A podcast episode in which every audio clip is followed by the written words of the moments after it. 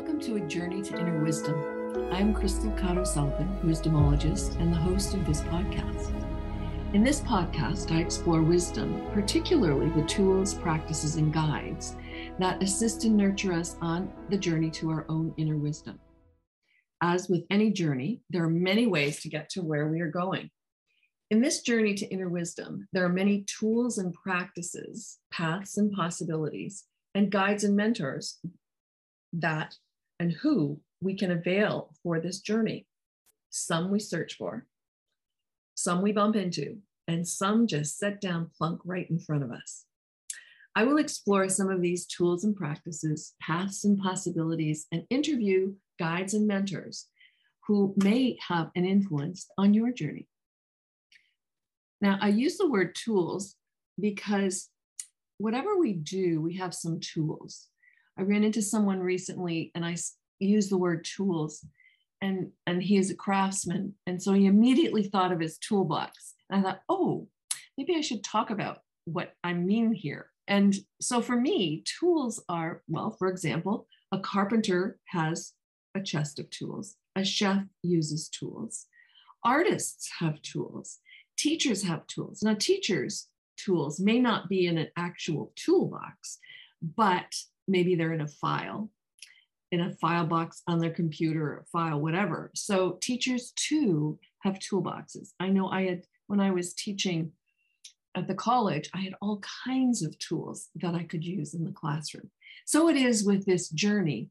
There are tools that i will be talking about that we can add to our wisdom toolbox our journey toolbox. So we all have different journeys and what may strike one of us may not resonate with someone else. I'm doing a course on intuition right now, and the last module, there was just something about it that didn't resonate with me. But my mentor said, you know, it's just information. And when the time is right, it will resonate. So, what may resonate for someone may not resonate for you. But our task is to be aware and awake in order to notice when it is our time to embrace who or what is being placed in our path. So for me, it's not always easy to know where to start. I tend to start my workshops and my programs with awareness, beliefs, and curiosity. And I work with that cycle and it spirals deeper and deeper. So I thought, well, why don't I just continue with the ABCs of wisdom?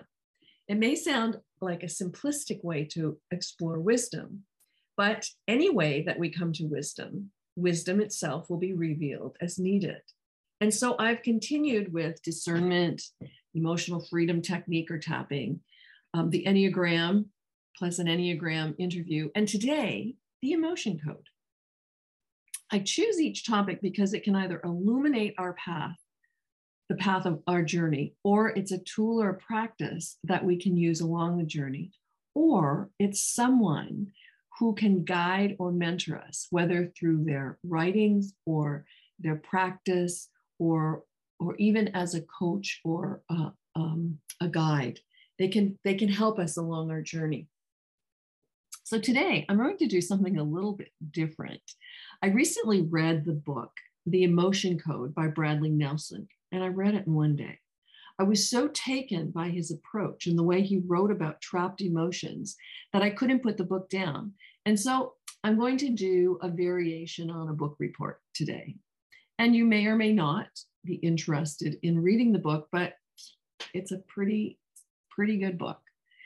The emotion code methods and emotional freedom technique are forms of energy work that combine the mind, the body, and its energy field to release emotions and stress that may be causing discomfort physically, mentally, and or spiritually.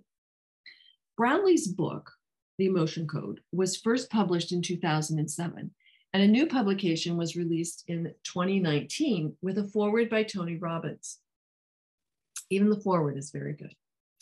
The foreword, acknowledgments, and introduction give you a pretty good understanding of who Bradley Nelson is and the story of his healing journey for himself his family, and his patients. Throughout the book, you will find more insights into who he is and what he is about. It's a good story. So, part one explores trapped emotions. What are they? How they get trapped? How do trapped emotions impact our health and well being? He defines trapped emotions as actually consisting of well defined energies that have shape and form. Although they are not visible, they are real. And we all know that to be true. How do they get trapped? First, our body generates the emotion, emotional vibration. And then we begin to feel the emotion and any thoughts or physical sensations that come along with it. We might get a knot in our stomach. We might start analyzing what's going on. There's a constriction or expansion in our chest. We get a dry mouth, etc., etc. Mm-hmm. And then we can choose to let the emotion go once we know what the message is, and we move on after maybe a few seconds or even a few minutes. When there's an interruption to this process, the emotion may get stuck or trapped in our body. So the interruption may be a simple fright of someone unexpectedly walking around a corner. You don't expect them. It's like they scare you, you jump. Or it could be maybe more traumatic in nature, an accident, a fall, an argument, etc., etc. We've all had them. We are then unable to release the emotion because of the interruption. It's and it's stuck in our body rather than being released. These are the trapped emotions that Nelson is talking about and that he works with. Throughout the book, he relates stories of his patients as well as uh, citing testimonials about the results of using emotion, the emotion code to release these trapped emotions. They're very interesting and engaging, which is probably why I was able to read the book in one day. Nelson uses muscle testing as a tool to assess our subconscious mind and the trapped emotions that reside there. He has created an emotional emotion code chart that helps to isolate the name of or the kind of trapped emotion that is being identified, all with muscle testing. Later in the book, he actually goes through different methods of muscle testing that can be used on oneself or with someone else. So, just a disclaimer here this is a book review only. I'm not a medical professional. And if you have any type of ailment, be sure to consult a medical professional. So, different physical effects of trapped emotions are discussed in this part, such as phobias, uh, PTSD, night terrors, even some physical injuries uh, like knee and shoulder pain. And there are so many more that he actually talks about throughout the book. In part two of the book, he explores the energetic world and the realization that quantum theory shows that we are all energetically connected. He further explains his introduction to the use of magnets in the release of trapped emotions. This section contains more theoretical information, which is interesting, but the practical section is really part three of the book. So you may want to skip this part and go right to, to part three, unless you're interested and enjoy the science behind his work, as, as I, I do. I, I'm a bit of a nerd around those kinds of things. In part three, the steps to releasing trapped emotions are laid out in great detail, including, as I said, different ways to muscle test, the questions to ask about the trapped emotions, how to identify exactly what emotion is being trapped, and then the process of releasing the trapped emotions. There are 10 different muscle testing techniques that he explains quite effectively, as well as the possibility of using a pendulum to test for trapped emotions. Personally, the simple sway test works best for me. I trust it the most of all the other muscle testing uh, techniques. However, for each of them, he provides illustrations, which are very helpful. And uh, really, it's about practicing them. And the bottom line in all of it is about trusting your intuition in terms of which, which type of muscle, muscle testing would work best for you. Then he goes on, and the steps to releasing the trapped emotions are laid out very, again, very clearly and concisely. He has a flow chart to assist you in the process of releasing trapped emotions. So as you muscle test, you you first you're going to just do a baseline and you're going to see, check your yes and no. And, and he also talks about how to ask the, the right questions. So I found the steps very easy to follow, and the flow chart that he gives was very useful because I was able to then identify the strength of the muscle testing. Okay, have I even if I've asked the right question, and then be able to identify using his chart then of the um, the different types of trapped emotions. It's it's really um, very clear. So but it does take time because we release one trapped emotion at a time. So if you actually do go through the process, you want to set aside enough time that you can go through the steps several times. So it's not just one emotion that's released, but numerous emotions. So, chapter seven was very interesting for me as Nelson talks about inherited or intergenerational trapped emotions we understand more about intergenerational trauma and its treatment thanks to people like Gabor Mate. We may not even be aware of carrying intergenerational trapped emotions. So Nelson actually adds a question when it's not clear where the trapped emotion falls on the chart. If, if it's not clear, perhaps it is an intergenerational um, trapped emotion. And he will ask, is this an inherited trapped emotion? And with the muscle testing, our subconscious mind will react and recognize this more specific question when using his chart.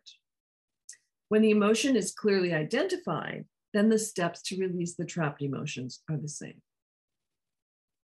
I love chapter eight, the walls around our hearts.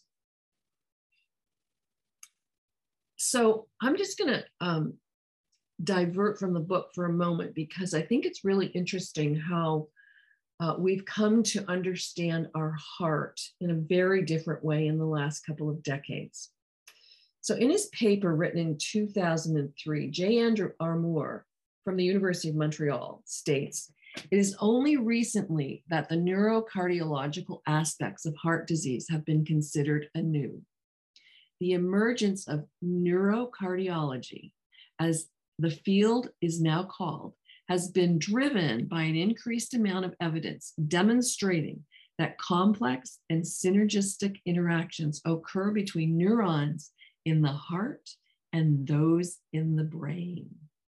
He further states that the fact that the heart effectively possesses its own little brain has major implications with respect to neuronal interactions involved in regulating cardiac function. So Armour is talking about cardiac function, but I quote this because it's so important to realize that our heart is also a brain. We have our head brain and we have our heart brain.